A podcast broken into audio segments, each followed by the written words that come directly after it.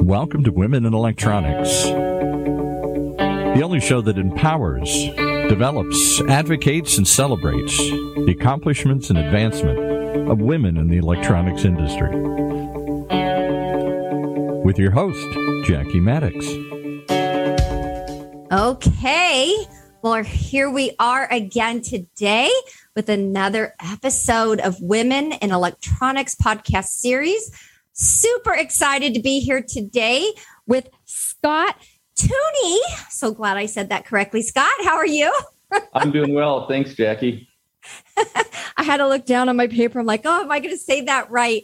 Um, anyway, really excited to be here with you today. So, Scott, with that, what I will do is I'm going to turn it over to you to introduce yourself, your title, and what do you do at Plexus?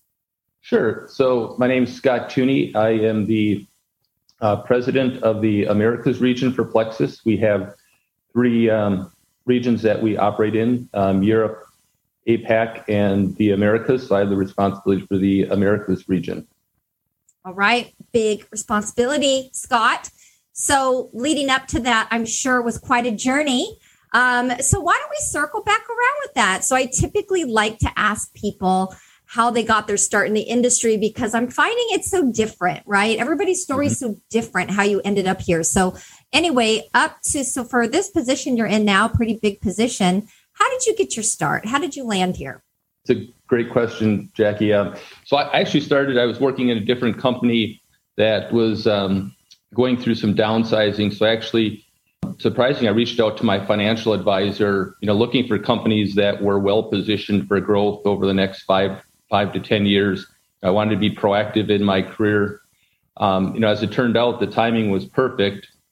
Uh, the industry Um, that we know was really transitioning from contract manufacturing, where um, our our uh, companies were being used really for surge capacity, to one that's now become much higher level partnership, which is now branded E M S, or electronic manufacturing services. So there's a, a real shift in in how we were valued by by customers. I started out, you know, early in my career. I have an engineering background. We were growing so fast, actually. Advanced to be a, a general manager of one of our, our uh, larger facilities um, at age thirty-four. And then as Plexus ventured outside the U S, um, I got the opportunity to lead manufacturing and technology strategies on a global basis, fair amount of global travel. Uh, from there, I, I ended up moving into supply chain, supply chain and um, you know, progressed up to be the leader of our supply chain organization, ultimately became part of our executive leadership team.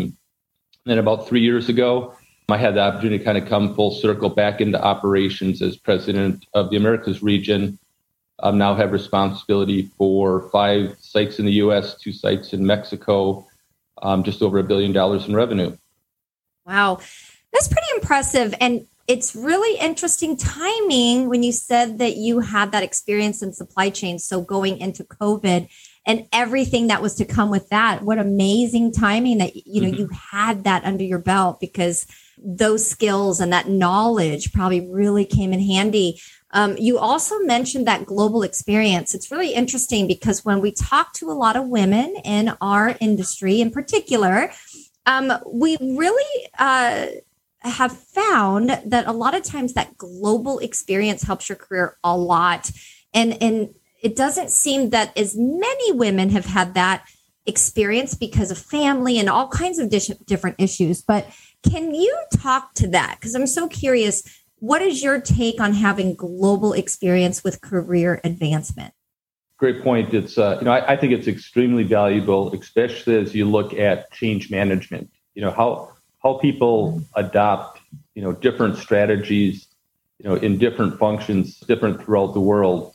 You know organizational structures can be different also, and play a different uh, role in how you you know create the change. But when I look at You know, global experience, if you're leading teams, is also different. You need to provide, you know, I think, have the tools to provide the right leaderships and skills and style, you know, to retain people in a very competitive market.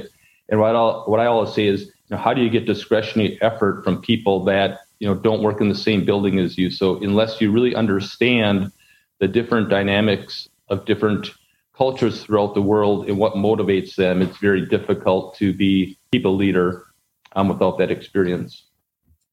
Excellent point. Um, I like what you said too about change management. Super critical. It's really interesting looking at leadership moving into the future and how critical that is. Um, we're finding that we need a lot of skills in that area is change mm-hmm. management. So, but okay. So with that, tell us specifically about Plexus and your organization. Tell us about the products. Tell us, tell us about your strengths in the market. I mean, we've all heard Plexus. I was a rep in the industry. I got my first Uh, job in the industry, counting parts as a rep, working for a rep. And it was a really great ride. But we always heard of Plexus. You know, Plexus is a big name in the contract manufacturing world. So tell us about Plexus. How did you get that name? What's your strengths and how do you position yourself in the market? Sure. Uh, so, you know, our, our vision, which really hasn't changed, is to help create the products that, that build a better world. You know, we want to be the, the global leader in highly complex products, you know, with demanding regulatory environments. You know, and we've been able to stay, you know, the forty years that Plexus has been in business, uh, we've been able to stay true to that vision um, and make sure we're adding value to our customers over time.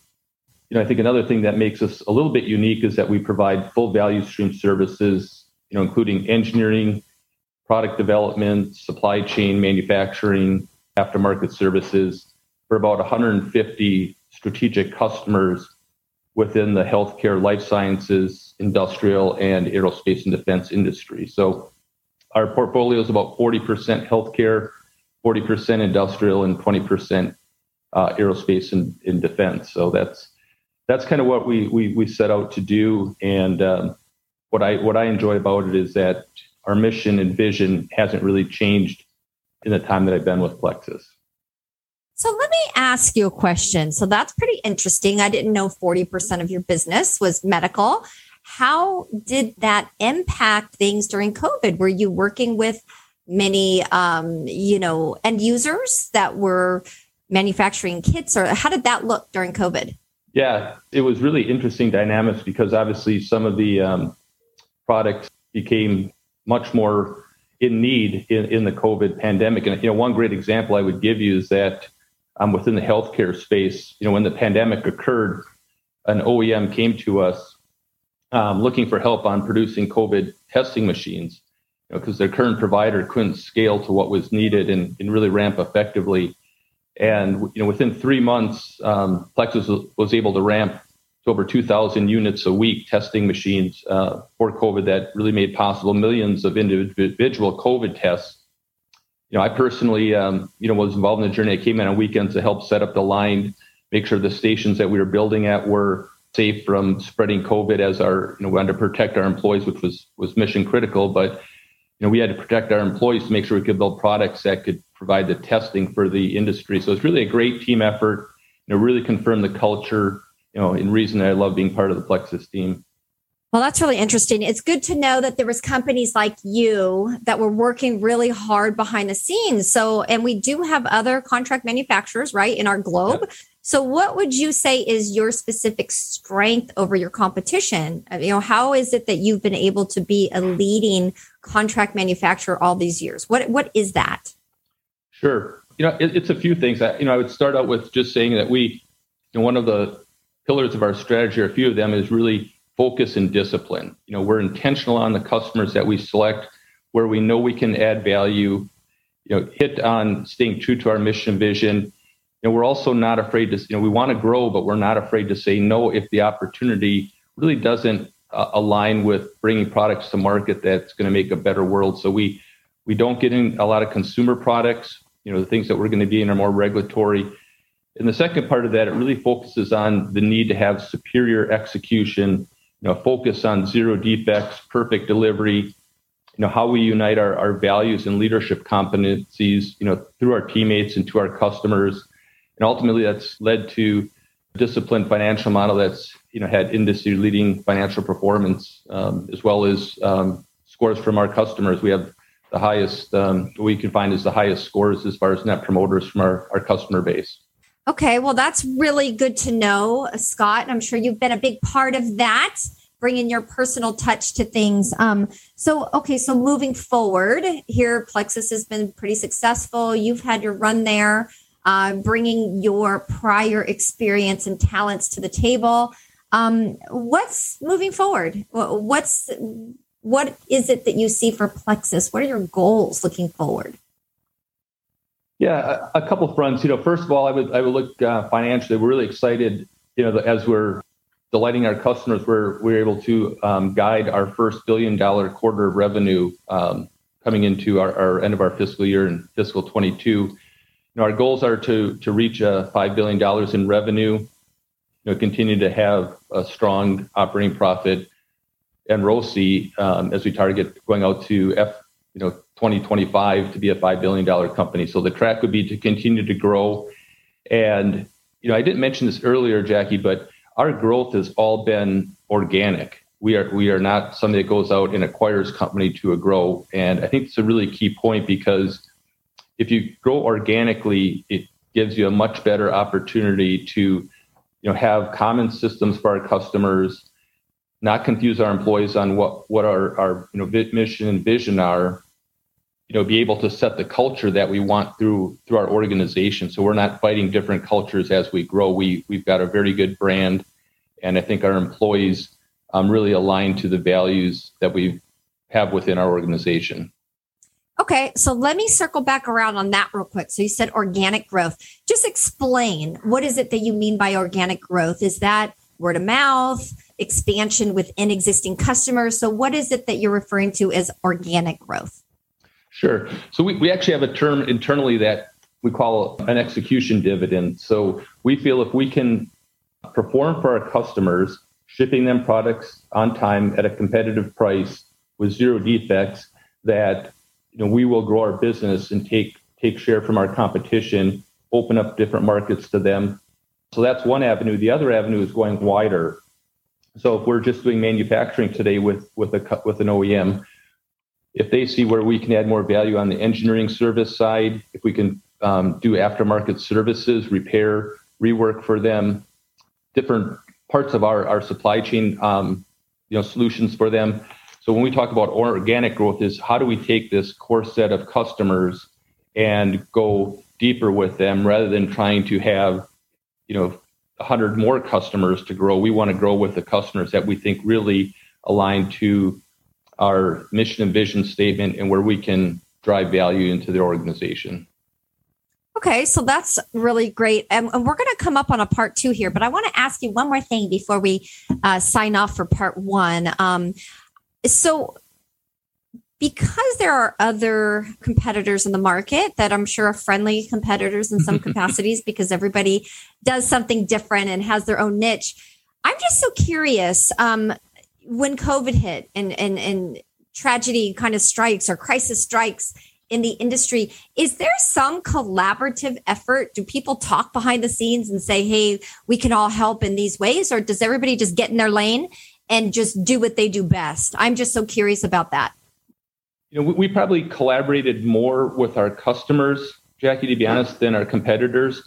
We wanted to make sure that we were probably first and foremost aligned on employee safety and our customers. So we did a, a lot of um, communication on, you know, plants that were operating, if they were maybe operating at different efficiencies or different data on, you know, what the, you know, maybe amount of absenteeism was so that we could make commitments that we could hold to. So I think we we shared probably more best practices with our, our customers on, you know, screening, masking, workstation design, you know, all the things that would go into that, family members, uh, leave absences like that. That's probably maybe on the competitive side, we we did some things, but they're probably more on a local level than a competitor level. So the different cities that we would perform in, we want to make sure we were being in alignment with what the local companies were doing so that um, we were first and foremost protecting our the safety of our employees, but then also figuring out how we could best optimize Um, the output for our for our customers. And we you know we had to make some we did make some decisions, you know, similar to the example I gave earlier, where we might have put re- resources to a product that we knew was um, helping the pandemic above something else that maybe wasn't as mission critical, and still work with that customer to, you know, that we're meeting their needs. But um, yeah, there was there was a lot of collaboration, you know, throughout our E H and S as well as our, our human resources to make sure, like I said, that we are protecting our employees um, as well as satisfying our customers during the during the pandemic. Okay, well, that was a great answer. I appreciate that very much. You know, what I want to do is wrap up part one, but I'm not done with you yet, Scott. Okay. So I want to talk to you more about your personal why, kind of more the heart behind the leader, um, and, and just talk to you a little bit further. So we will catch you at part two. Thank you for joining us today. All right. Thank you, Jackie.